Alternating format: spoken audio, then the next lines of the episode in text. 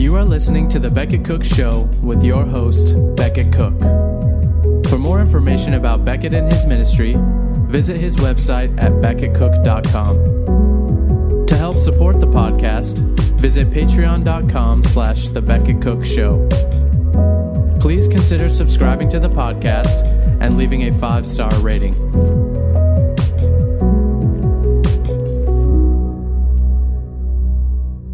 Hey guys, welcome to the Becket Cook Show. I have a very special guest today.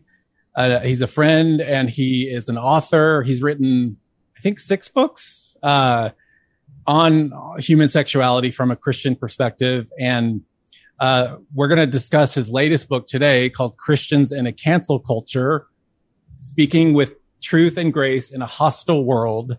Please welcome Joe Dallas. Hey, Thank you for having me, Becket. It's good to see you again. Good to see you. So let's start off, Joe, if you don't mind, just kind of because a lot of people in my audience may not know you, uh, your story. So could you just kind of give us a brief history of who Joe Dallas is? Yeah, uh, on this kind of thing, I got to say I'm an accidental apologist, Becket. Uh, I've uh, been just a little old counselor for the last 34 years. I've uh, had the pleasure of running a biblical counseling ministry to men and women who are dealing with sexual issues. And uh, I began that because I've been one of those people. Uh, I spent about six years of my uh, life as a young man as both a gay activist and as an apologist for pro gay theology. So when I was in my 20s, I was very active with a pro gay church and I was very committed to promoting the idea that homosexuality is uh, actually biblically condoned and that the Christian population needed to convert to a pro gay viewpoint based on what I believed were uh, solid theological grounds. Problem was, I wasn't fully convinced of what I said I believed, but it was certainly what I wanted to believe. Uh, but I had gotten a very good grounding earlier than that in my life under Chuck Smith at Calvary Chapel, and I had spent years studying the Bible, and I understood how to rightly divide the word of truth. But I also wrestled with my own sexuality. And like many people in the church today, I tried to resolve that conflict not by uh, repenting of homosexual behavior and resisting homosexual desire and crucifying the old nature. Rather, I tried to rewrite the truth to accommodate my nature rather than let the truth override my nature. And uh, you can only do that for so long, in my opinion. Uh, yeah. It's kind of like holding a basketball underwater.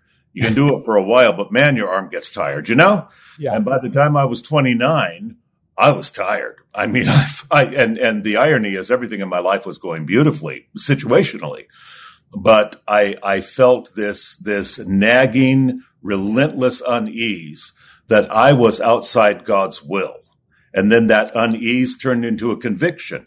I am outside God's will, and that the conviction turned into a question: Do I care whether or not I'm outside God's will? And if I do, do I care enough? To really submit myself and say, Lord, if I have been wrong, I am willing to face it and to admit it, and I will follow you regardless. And until I reached that point, I, I really was not standing on truth because you're not really going to stand on truth so long as you have a prearranged idea of what you want the truth to be and what you're going to insist it is, whether it is or is not true. And that was when God brought me to repentance. Now, that was years before I started my ministry, which I've been at since 1987. So that was all well and good. And what's the name of your ministry? It's Genesis Biblical Solutions in Tustin, California, a counseling ministry. Okay, great. And uh, like I said, I've been at that for a few decades. But over the last decade, and I got to say, especially in the last five years or so, more and more I've found that the culture not only does not agree with what I do, and I almost want to say, who cares? I mean, I, am not indifferent, but uh, by the same token, as Christians, we don't judge what's right or wrong by whether or not we're getting cultural approval. But what did catch my attention was how much hostility was growing towards a biblical viewpoint of human sexuality and, and how that hostility was getting translated now into restrictions Mm-hmm. It's one thing when people are hostile towards you, you know. I mean, I've I've had the name calling. I'm sure you've had it too, where people just say, you know, you're you're a homophobe, you're a self-hating gay man who won't admit it, and you're ridiculous, right. and blah blah blah. Yeah, fine.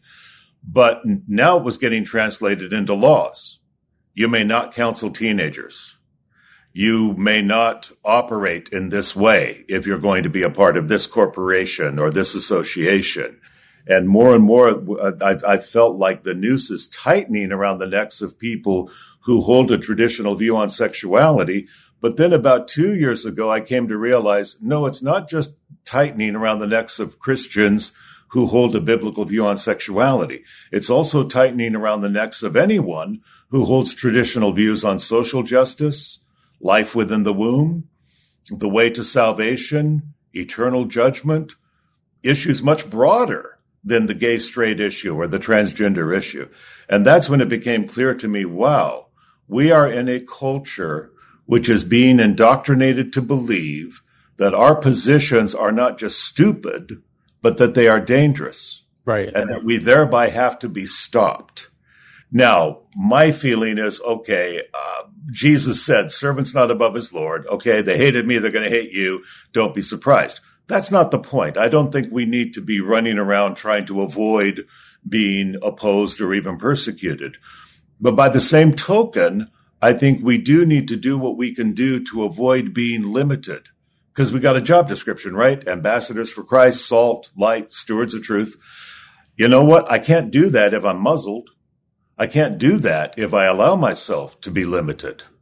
Now, I understand, you know, as we speak, there are Christians in Afghanistan who are facing certain death. Okay, I get that. So I'm not going to compare what we're dealing with to severe life threatening persecution. But by the same token, so long as we are in a nation in which we can vote, we can speak our mind, we can speak our conscience, and we can defend certain liberties that our Constitution guarantees us. I think now is the time to shake off the apathy and the passivity and say, we do need to speak up. I'm not saying let's go fight the culture wars. I'm, uh, that's not my point. I do think every believer, though, is commissioned more than ever, Becket to be an apologist, a defender. And uh, for that reason, I just realized I'm taking a very long-winded way to get to this point. no, I like it. For that reason, I felt strongly enough to write a book about the subject. But that is, in essence, my story. I was a gay identified man who also tried to identify himself as Christ following and openly gay, pursuing same sex relationships. I realized the error. God brought me to repentance. God did a restorative work in my life. He also happened to bring a woman into my life who I fell deeply in love with. Now, I know this is the point where a lot of people say, oh, well, that's the narrative, isn't it? If you repent of homosexuality, then at some point God's going to give you a wife and you're going to live happily ever after. That is not true. And I never sought to get married. I never even sought to experience any kind of change in my sexuality. My whole thing was obedience. I have been disobedient. God help me to now be obedient. Guide me into where you want me to go and what you want me to be. But then, as I pursued not only family life, but also my life in the ministry, that's when I realized we're going to have to be, and I mean we, all of us, yeah, a lot more like Nehemiah's guys who are sitting there on the one hand rebuilding. Good. So they got tools in one hand, but they, they had to sharpen their weapons as well to fend off the people who were going to try to keep them from the rebuilding that they needed to do if we're members of the body of Christ, we got a lot of rebuilding to do in the lives of the people who come to the church to be disciples, and we ourselves are needing to be discipled. Well, we can't do that if we can't speak the truth and give the full counsel of God.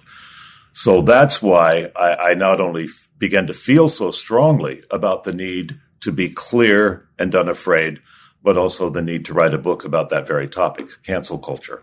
Yeah, and and the thing is, uh, I mean, it's so the book is so well written and it's so uh, just organized in a really clear, concise way, and it's so important. This book is so important for Christians to read. That, I mean, because as you know, I mean, so many Christians are are falling for the lies of the culture, as I talk about all the time on my show.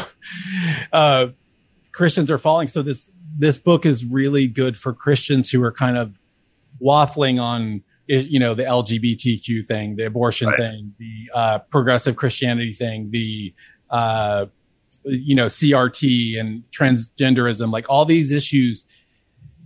The culture is so powerful, and so many Christians and so many churches are caving yeah. to the culture. It's just like, and I we, I think you mentioned this in your book. I mentioned it in my book, but we need to be like Shadrach, Meshach, and Abednego, and be, we're in we're aliens in a foreign land and we we we knew they knew what the God's word was, and they they knew that if they obeyed God's word, they were going to go into a fiery furnace. Mm-hmm. But they did it anyway because they didn't want to compromise the word of God by one iota. So that's why I think this book is so important, especially for the church. Was that your main focus? Was for the church? You know, Becket, yes. Although in the book, I did try to point out it's not just Christian conservatives who are feeling this pressure. Any social conservative, and there are plenty of agnostic or atheist social conservatives, Mormon social conservatives, or, you know, social conservatives with other worldviews who still believe in, in certain uh, principles about marriage and sexuality and about social justice who are feeling the, the same pinch. And by the way, there are even openly lesbian, gay, and transgender people who strongly, as I may disagree with them on some issues, I strongly agree with them on other issues, and they hold to the belief that there should be things such as freedom of speech and religious liberty and so forth. So they also would agree, not with the specifics in my book, but with the general principles of it. So yeah, the whole idea was basically to equip people who are feeling pressured into silence to be able to grasp the importance of the issues and then to speak reasonably about them. I, that that was my whole thing was, hey, you know, I think people know where they stand. I, I, think they're either uncertain whether or not it's appropriate to say where they stand and under what circumstances. And then, of course, what the heck do you say when your back's against the wall and you're feeling the heat? Yeah. So, how do we stand as Christians? How do we stand for biblical truth without coming across as angry or weak. Yeah, yeah. You know, in, in the book, I uh, I tried to point out the difference between a raver and a caver. Mm-hmm. And you know, full disclosure, I've been both. I've been a jerk and I've been a wimp. I've done them both. So I got no stones to throw here, okay? But I just got to point out both raving and caving are common problems. Now, the raving issue is when people just are either so angry or they're so hostile to a group or they're so tired of being told you're a homophobe, you're a bigot, you're a racist, you're a sexist that they want to come out swinging, you know? Mm-hmm. And, and you, you know, some people just like to fight. I mean, that's just their nature. They enjoy it. And uh, as a result, they come across not only with the wrong attitude, but they make the wrong statements. Um, you know, it's easy to pull out quotes from 50 years ago and um, talk about how stupidly, just for example, a lot of Christians spoke on the issue of homosexuality. I mean, there's there's a long list of remarks that were made by Christian leaders that should not have been made. But I mean, even a few years ago, when we had that tragedy at the Pulse nightclub in Florida, and um, a, a gunman went in and slaughtered yeah. Uh, a lot of gay and lesbian customers and their friends and even family members. Becket, I I saw on YouTube the uh, pastors, some of the you know they were fringe, but there they were, who were saying, "Well, I'm not going to lose any sleep over that. We got rid of a few sodomites. The world's a better place." Good grief! Hey, that wasn't long ago. So we talk about this stuff like it's all Stone Age. It's not. There is still that hostility out there. So I think that that on the one hand, we got to check our own attitude. Do I really want to win people or do I just want to win my argument with people? Because there's a big difference. Yeah. And I'm working on that one. I'm working hard on it because over the last few years, especially, I've had to, to admit my attitude is getting more hardened to the point where I don't want to win the souls as much as I want to win the fight. I want to be right. You know? Yeah. Well, that's not what yeah. the kingdom of God is made of, right? yeah. Know? I know, and we we have to remember because it's I get into that mindset too because the, the culture is just so chaotic and insane right now and unreasonable by the way and i get yeah and unreasonable and i get it sometimes i get into that mindset and i and i then i have to like backpedal and be like wait a minute there but for the grace of God go I. Like I used Right. to be that guy. And like, Right. what am I doing? You know, I used to be, you know, at gay rallies and, you know, I wanted to, I tried to create a show about gay culture in America and like, you know, Yeah. celebrating it and, uh, almost sold the show to a, pr- a production company. Wow. So, so I, I just have to remind myself, wait a minute. I used to, I used to be in the dark too. And we need to pray for these, you know, we need to pray for the world. We need to pray for these people because they need Jesus. Basically, they, everyone needs Jesus is the bottom line. right. And, And, um, and that's an important point is what do I really want? Do I really just want to shut people down or do I want to see them live? And, and if I can add one quick point, Becket, yeah, when I was with the gay church and was a gay activist, whenever we heard Christians say hateful things about gays, man, we loved it. We loved it because all it did was prove our point. See, the church hates us. See, they're all hostile. Ignore what they say. It, it was just easy for us to use that to discredit the Christian voice. The last thing I think we want to do is make statements that would discredit the Christian voice and the gospel witness. yeah, exactly. And, uh, you write in the book in Christians in a cancel culture, you say, if you breathe, you believe. And what, what do you mean by that? Yeah, I mean, on the one hand, even as I listen to that, I think, well, duh, thank you, Joe. That was profound. but uh, okay, I know. But it, even if it's overstating the obvious, let's let's figure. Yeah, you do believe. You have an opinion. You think some things are right. You think some things are wrong. Now, what's the natural thing you want to do when you have an opinion? You want to express it. When you are in a position to express it, it goes through a mental committee. Now, committees can really be a nuisance because they tend to get bogged down in too much detail. So when I run something through my mental committee, like, okay, I'm on the spot, I'm say in a hostile interview or a secular environment and somebody just asked me a hard question. Oops, the middle committee kicks into gear. Uh, danger, Will Robinson. Are you going to say something that's going to alienate people? Could you lose your career? Will you lose this relationship? What are the ramifications? Are you going to look stupid? Which to me is my greatest nightmare. So, okay, it goes through the committee. And so often the committee hands down the recommendation, shut up or hedge or be evasive. Now, there are times we really should shut up. Or there are times we should be discreet. There are times we should say, I want to stick to the broader issues, not the specifics. But there are plenty of times when I think clarity is called for. And that's why I say, if you breathe, you believe.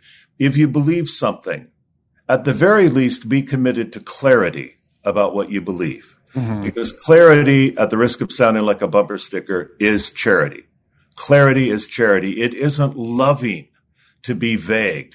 One of the things I loved about your testimony was when you you talked about how you appreciated the men you met at the uh, coffee shop being honest with you and not doing a bait and switch, just letting you know where they stood politely, respectfully, but clearly, so you knew what you were dealing with. Jesus was nothing if not clear. Yeah. And by our standards today, man, that guy would have been a lousy infomercial for his own work, wouldn't he?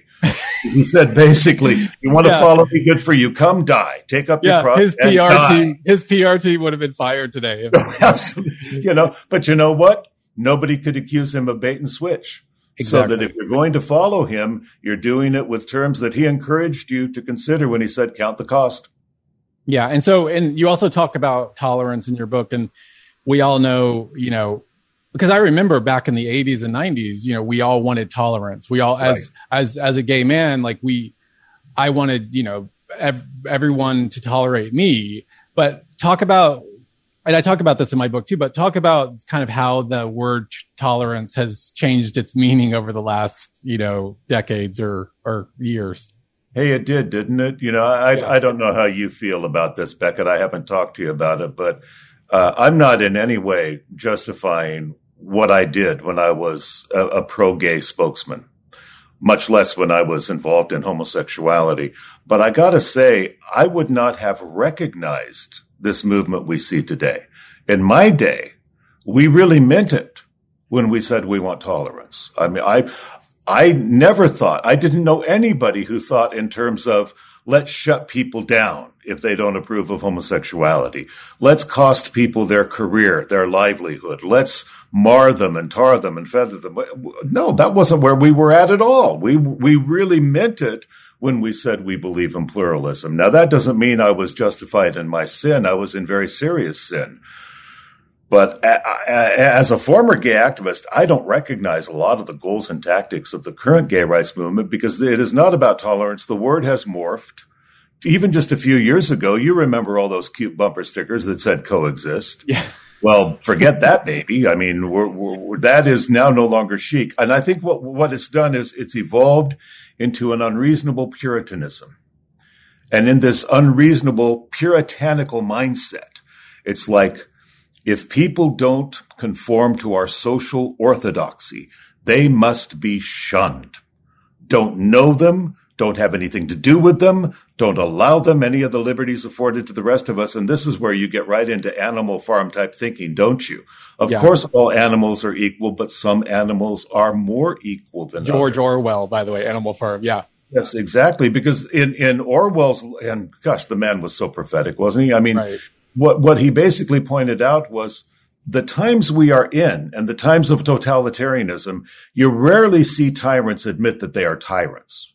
Tyrants come across as reasonable and say, of course, we're not tyrannical. We are fair. All people have equal rights, but some people are more equal than others.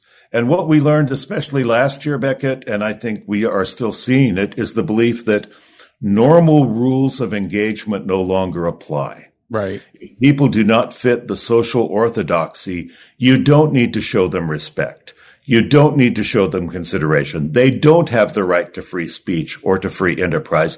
They should have no rights at all. They should be shunned. They should be silenced. They should be shipped off because shipped they are off to the gulag is really what to the gulag. They're inferior. Yeah. yeah. And uh, I, I mean, Douglas Murray talks about this in his book, The Madness of Crowds. Have you read that book? No, I haven't. Oh my gosh. Okay, so that book is is amazing. Douglas Murray is is gay. He's British.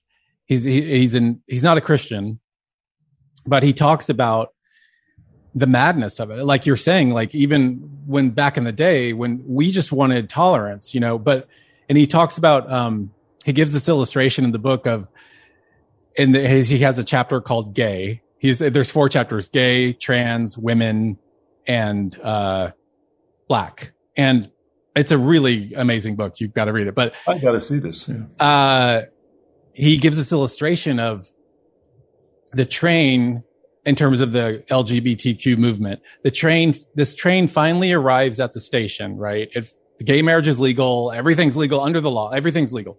And not only legal, everything's celebrated. So the train finally arrives at the station, but instead of the passengers getting off the train, suddenly the train lurches and it barrels through the train station and destroys everything in its wake. And that's, Perfect. he talks about the overreach of the gay community. Perfect.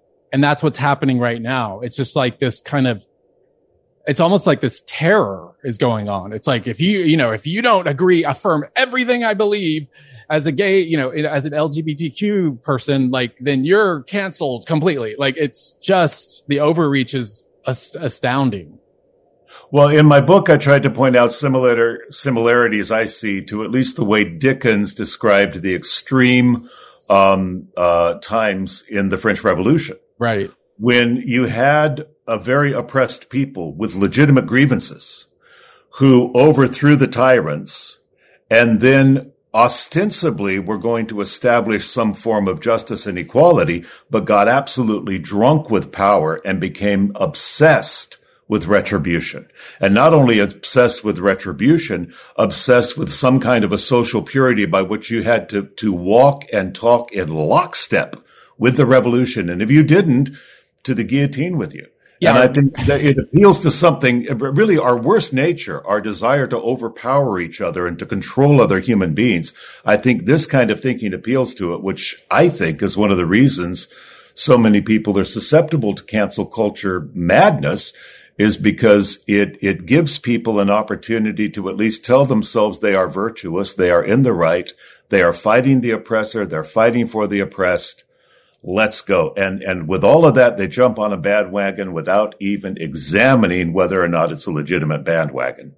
Yeah, I mean, I think about that all the time. I think about the French Revolution a lot because the Jacobins and Robespierre, they wanted to change the the pol- the political landscape in France, and but they ended up not only guillotining uh, thousands and thousands of people, but they themselves were they, they, right. they, a lot of them, a lot of the Jacobins were guillotined, and Robespierre was guillotined. Right, and it just was like a bloody mess, literally. And um, and I feel like we're kind of in that we're in that state right now in this culture where it's like people like if they i think i feel like if people could they would just guillotine you i mean oh. if they if it was legal or it was sanctioned in some way they would guillotine you you know what i and i used to think that that kind of thinking was absurd becket up until yeah. maybe a decade ago but what have we seen in history if not the fact that once you start marginalizing a group and removing its basic rights and teaching the public that that group is dangerous and unacceptable, should you really be surprised when people start killing the members of that group? Now, again, are we going to basically say our primary goal is to avoid being persecuted? No, but there is no honor in being persecuted if you could do something to prevent the persecution. If there's a legitimate way to, to keep a just approach to a society and you have failed to avail yourself of that way, then I don't think there's honor in your persecution because it's kind of like a self-induced martyrdom. That's no martyrdom at all, to my thinking. Right. And you you talk about there's a chapter um, called "Why the Hostility," and in the very beginning you say a virus like cancel culture needs someone to infect, and those with an already weakened immune system will be its first targets. Which raises the question of the infected: Who are they? And what made them susceptible. Can you talk about that? There's three points I tried to make about that, um, Becket. There's there are those who are operating out of convenience and those who are operating out of conscience and the, there are those who are operating out of conviction. The convenience factor comes into play when Christianity collides with a social or a political agenda. And that happens. I mean, we saw that happen when Jesus was in earthly form and, and we've seen it in church history ever since then. We're not looking for a fight, but the fact is when Christianity is practiced, when it is preached, when it is manifest, somebody is going to be inconvenienced. It can't be helped because the, the Christian teaching, not only on salvation, but on God's, God's will for humanity includes a high priority placed on independence, on personal liberty, on um, uh, self sufficiency, working to provide for yourself or working to make a living. And it certainly teaches allegiance, supreme allegiance only to God, not to a government. Well, that's not exactly a big government's friend, is it? I mean, Christianity, in its truest sense, is no friend to people who want a hyper expanded government system. So to people who have political or social agendas that are at odds with Christian teaching, Christianity, Christianity is a huge inconvenience. That's one reason I believe that, that there is hostility. There's also the problem of conscience, people whose consciences are being pricked mm-hmm. by Christian teaching. Now, I, I gotta say, um, when I see these, when I see opposition to Christian teaching on abortion or, or, um, uh, gender or sexuality, I think it's one thing if people oppose our viewpoints, but when they are almost, they, they, seem to be obsessed with shutting us down. I often think, well, now do you really feel good about where you're at? Because, you know, when people feel at peace with where they are, by and large, they don't need to shut down other people. Yeah. If, if I disagree with someone's viewpoint, I think it's stupid, idiotic, blah, blah, blah, even dangerous. I say, bring that sucker out in the light. Let's talk about it. Let's expose it. Let's dismantle it with reasonable conversation and debate. But what I don't say is shut it down because I'm comfortable enough, I hope, with myself that if somebody holds a conference down the street saying Christians are crazy, they're mentally ill, you know, or even more personal to me, people who walk away from homosexuality are just self-hating, self-hating homophobes. I don't like that, but I'm not going to try to disrupt their conference or shut them down. So I think there's a conscience issue, you know, sort of like Stephen preaching to the Jewish council and they heard what he said and they were pricked in the conscience. The guys went ballistic, didn't they? So I think conscience yeah. is the problem. But um, there's also conviction. That is true believers and there are true believers. Like I mentioned earlier, Becket, these are the days of unexamined causes. I think people are hungry for a cause, and I don't think there's anything wrong with that. I think there's something in us that God created that makes us want to be a part of something noble. And I think that's a good thing. However, this is also a time of intellectual laziness. People don't check things out. They just don't do their homework.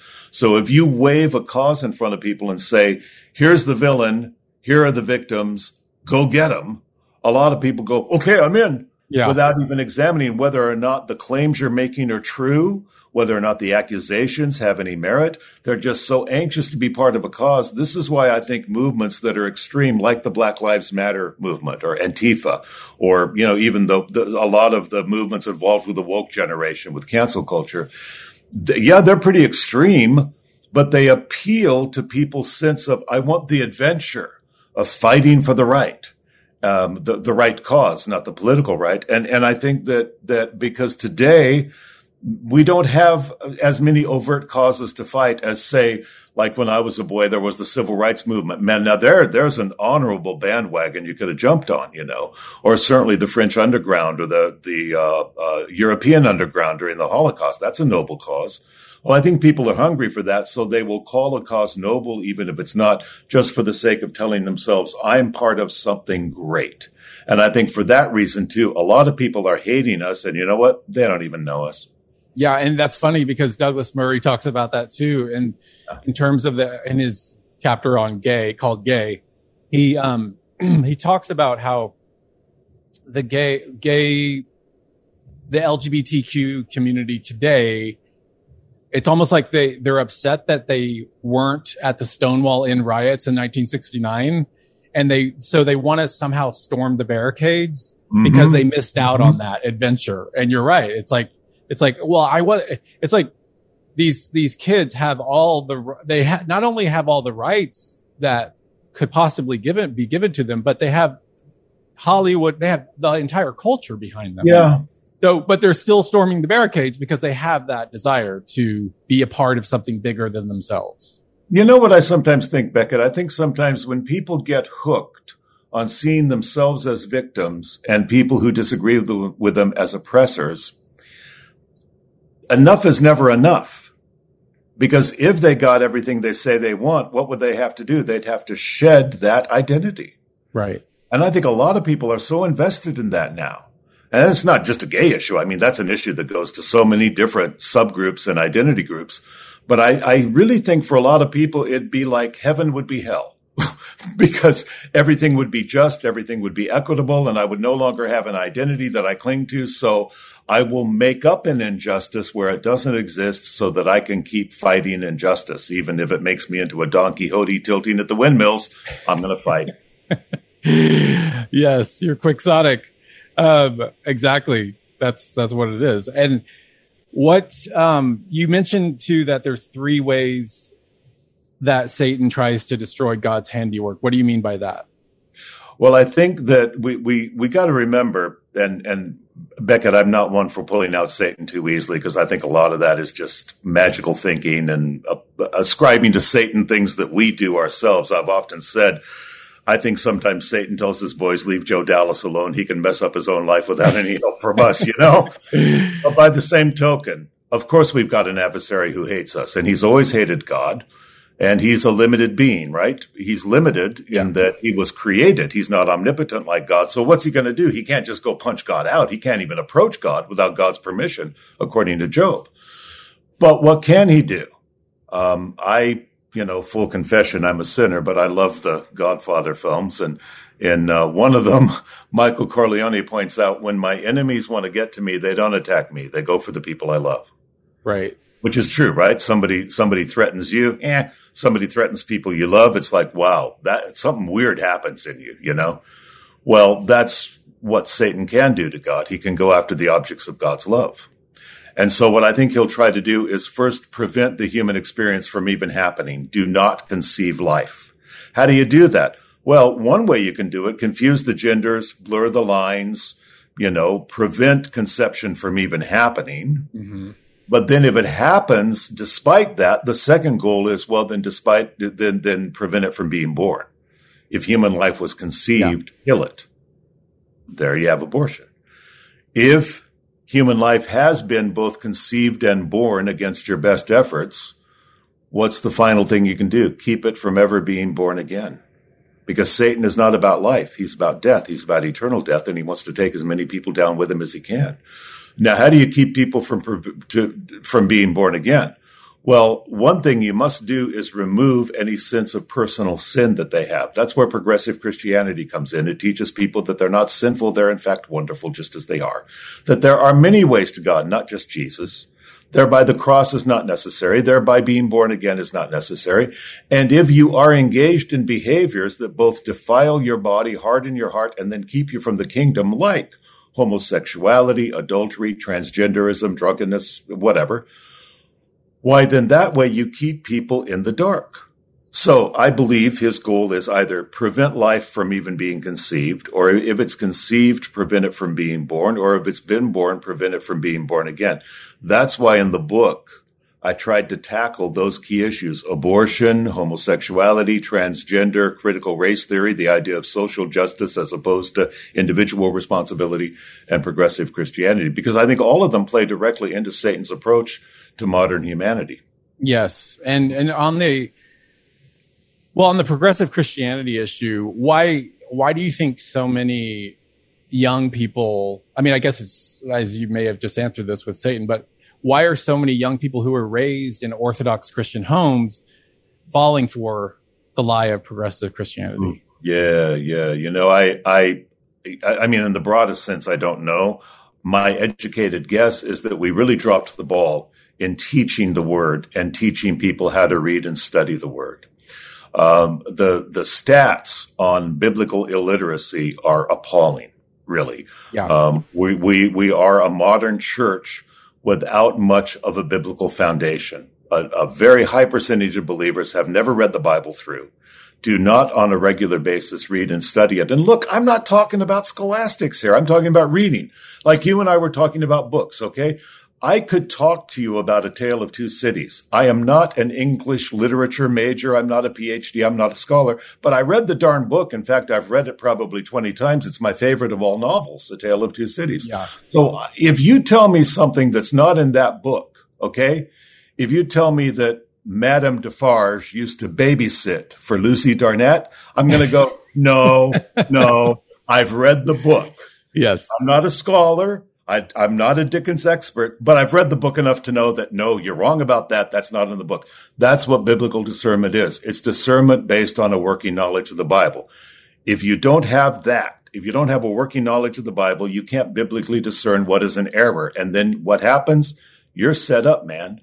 You're going to fall for error when it comes along because something comes along looking nice. You're going to think, well, Jesus was nice.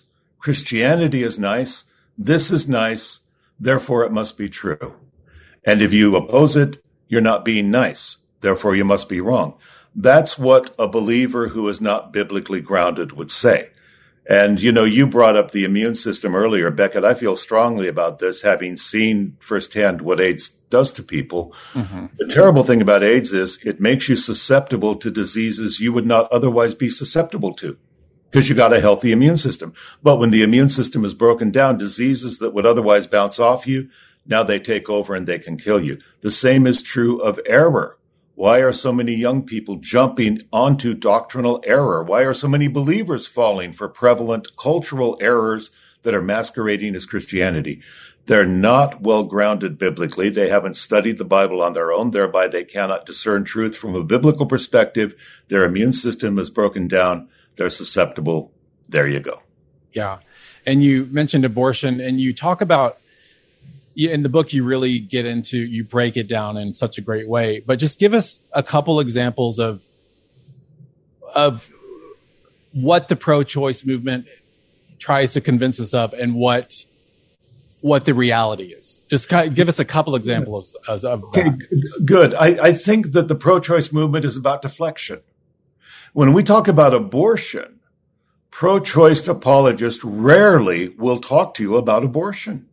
What they will talk to you about is a woman's right to choose. They will talk to you about how misogynistic it is to oppose that. They will talk to you about the tragedy of back alley abortions. They will talk to you about the freedoms that women should have over their own bodies. Now, what have they just done?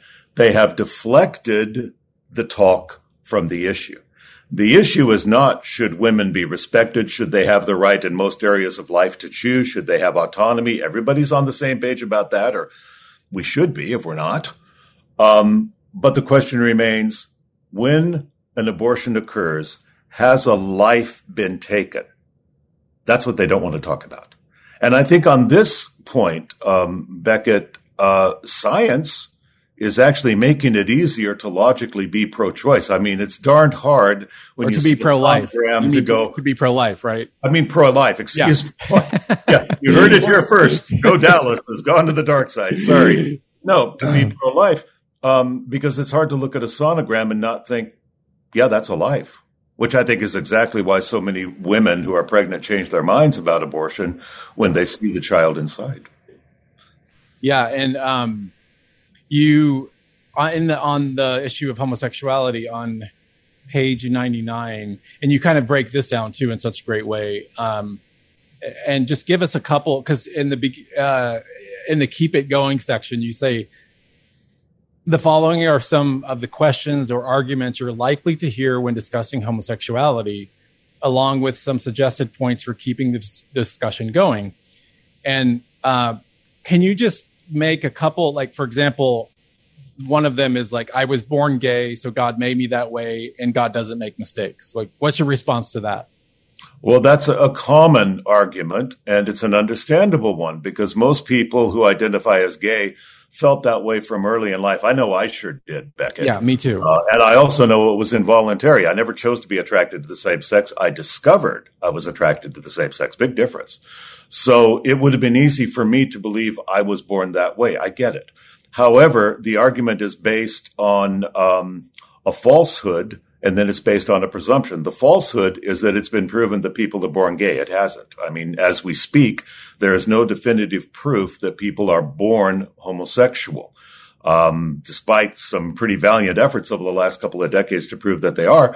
And I think both sides have been wrong on this point, Becket. I think that that the pro-gay side or the gay affirming side has said if we can prove that that gay people are born that way, that will legitimize it.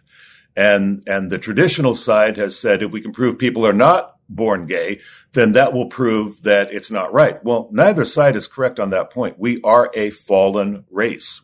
Right. So what I said in the book is we are all created by God. We are not all God created us to be. No, I do not believe people are born gay. I am still open to the possibility that there are genetic or hormonal or whatever um, elements that might play into a person's nature, which makes that person more susceptible. Just like, I, I, mean, to get really stereotypical, shoot, a lot of gay people I've known, primarily men, but also a lot of lesbian women, have been very sensitive, very creative, yeah, very, you know, very uh, emotionally susceptible. Well, okay. Does that mean they were born gay? Of course not. Plenty of straight people are emotional and sensitive and creative, but it could be that if that inborn nature is combined with environmental factors, that could account for what creates homosexuality. Full disclosure. I don't know what the heck causes it. Not really. I, I believe that as a fallen race, it's a manifestation of the sin nature, but why does it show up in some people and not in others? I still don't know. I think this side of heaven, I don't think anybody's going to be able to say with integrity they know why in every case someone is attracted to the same sex. But my big question is if something is inborn, does that settle the argument? No, it does not. We're a fallen race. There are such things as inborn tendencies towards alcoholism, violence, depression that God never intended. Therefore, let's not assume that even if something could be proven to be inborn, that it was also something God created and intended for the individual. Yeah, it's like a, a scholar that I've read. He he puts it really well, and he's like, "We're all all humans are born with innate impulses, mm-hmm. and even if so, if you're born gay, let's say, and I, I happen to think that I don't obviously I don't have the answer either, but I I I feel like there is possibly a hormonal com- component to it in utero in, in uterine or however you say that in utero, yeah, because it, there, it just seems just from my kind of uh, just anecdotal observation over the years, it just seems there's a hormonal aspect to it. Um, but as you said, we're all fallen. Our genetic coding is falling, fallen. Our hormones are fallen, and uh, and, and the scholar says, you know, even heterosexual men are born with innate impulses to have sex with as many as many women as they can, but they Right. We're not. That doesn't mean we should do that, you know. so so yeah, I think that whether we're Well- you're born gay or not, it doesn't. It's it's a moot point. I talk about this in my book too. It's a moot point because we're fall into the core, including our genetic coding, including our hormones, everything else.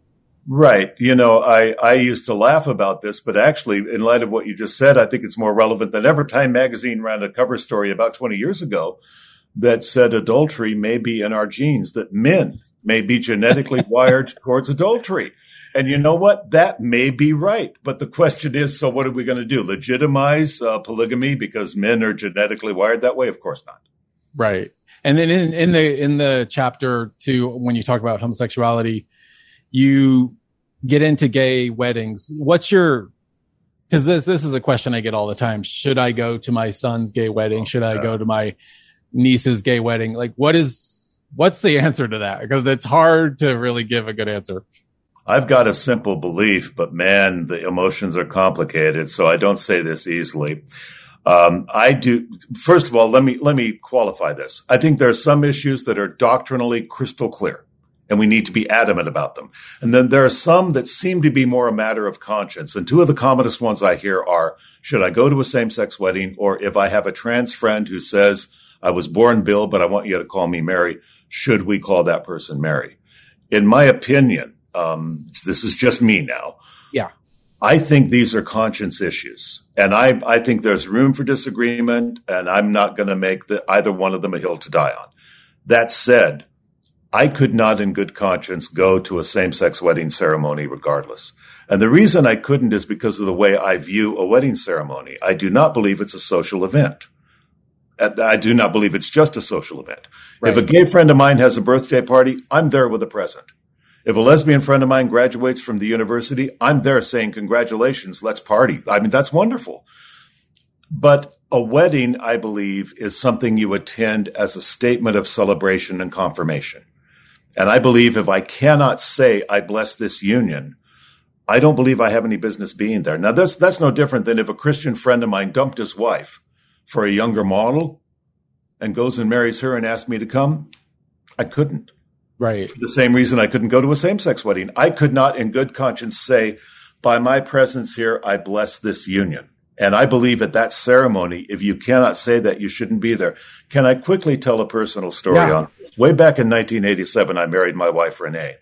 Now, I had, uh, I had some gay friends, um, very few by that time, but I did have some. And two of them were a, a, a male couple I'd known for years, really wonderful guys.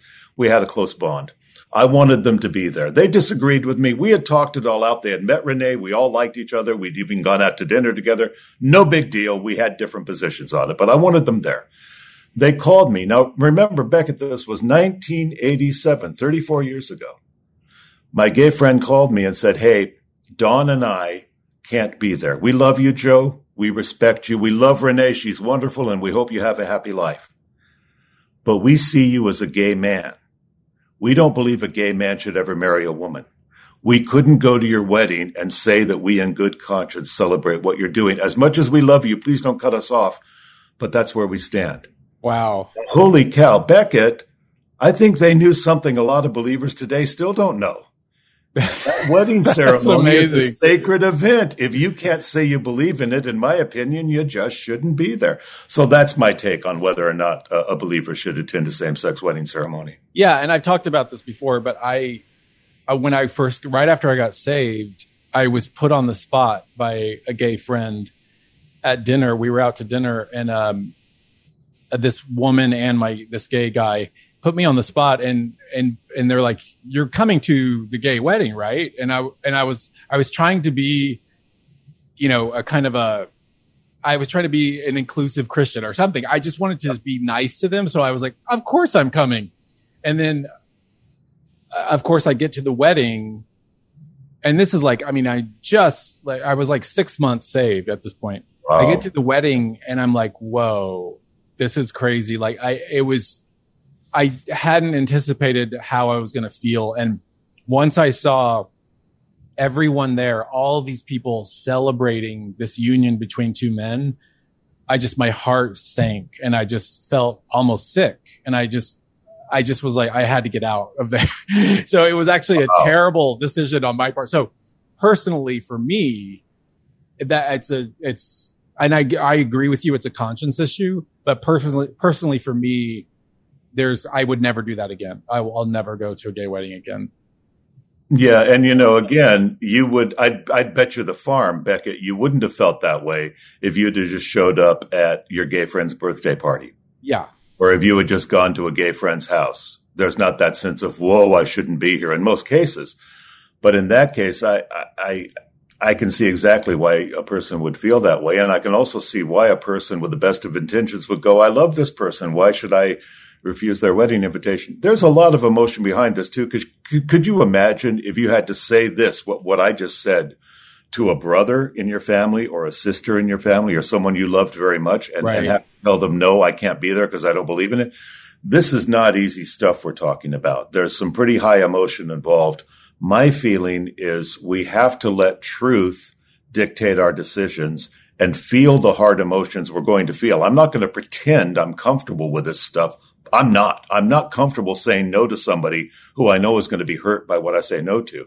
But I'm less comfortable doing something that I know I am going to feel guilty about having done it. Yes. And so let's, we're running out of time, but I'm going to ask you one last question. What mm-hmm. in the final chapter of your book, again, it's Christians in a cancel culture. You guys have to get it. It's amazing. Uh, you say, you talk about how Christians may soon pay a high price for sound doctrine. What, how do we move forward as believers? How do we move forward in this culture? And, and uh, given that we, you know, it's very, co- it's becoming more and more costly. Like what, what is your advice? How do we move forward? I think one thing we got to do like yesterday is close ranks, not against people, but for each other. I think we're going to need each other more than ever as we move ahead. Now, I have to say, Becket, I think that as we move ahead, a lot of believers are going to say adios because they're going to basically cave in areas that we cannot cave. But those of us who won't cave, I think we may find ourselves feeling like Paul did by the end of his life when he said, you know what, I'm pretty much alone here, Timothy. So be sure you get over here before winter because everybody has bailed on me. I think that's the way a lot of us are going to be feeling. And I think that's why we're going to need each other more than ever. I think our friendships, we better take more seriously. Our church attendance, good grief. I, I do think we bail on our churches too easily. We get a little offended with something. We're disappointed in something. We don't like the worship music. We leave the church to go find another and we don't establish roots with people. And I think we're missing out on so much, but now it's going to be about survival. So I think we're going to have to close ranks and recognize the early church loved each other fervently. And that wasn't just emotional. It was very practical. We're going to need each other's expertise. What do you do when you lose your job? Because you refuse to bend the knee. What do you do when your family forsakes you and you're so lonely you want to jump off a cliff? What do you do when, when you're being sued by somebody because you said something that they didn't like? You're going to need the body to fall back on. You're going to need people to support you, advise you, be there for you. We're, we're going to have to work harder on this whole idea of koinonia, of, of being very involved with each other and keeping our communion yes. deep. And I think we're going to have to keep asking ourselves the hard question. What are we here for? What are we really trying to accomplish? Do we want to accomplish a life in which comfort overrides all else? Or are we willing to admit, hey, this is temporal. We are running a race. The idea in running a race is be as unfettered as you can be and keep your eye on the prize and don't be so hung up on what the guy in the lane next to you is doing. Keep your eye on your own race and, and of course be there for each other. But by the same token, keep your eye on Jesus, which sounds so vague, but I mean seriously, more than ever, we're going to have to take him at his word when he said, abide in me, I in you. The, the branch cannot bring forth fruit unless it abides in the vine. No more can you except you abide in me. Now we're going to all have to take our intimacy with him pretty seriously because you know what? Without our solid investment of intimacy in him and then secondarily our investment in each other, I don't think we'll make it. I really don't. Those are very wise words to end on. Guys, the book is Christians in a Cancel Culture, Speaking with Truth and Grace in a Hostile World. Joe Dallas, you're a very wise man. Thank you so much for being on the show. Hey, you are so gracious. Thank you for having me, man. Always a pleasure talking with you, Becket. All right. Thank you, guys. See you guys next week on the Becket Cook Show. Thank you for listening to this episode of The Becket Cook Show. Your support makes this content possible. All episodes of The Becket Cook Show are also available on YouTube. For more information about Becket and his ministry, visit his website at becketcook.com.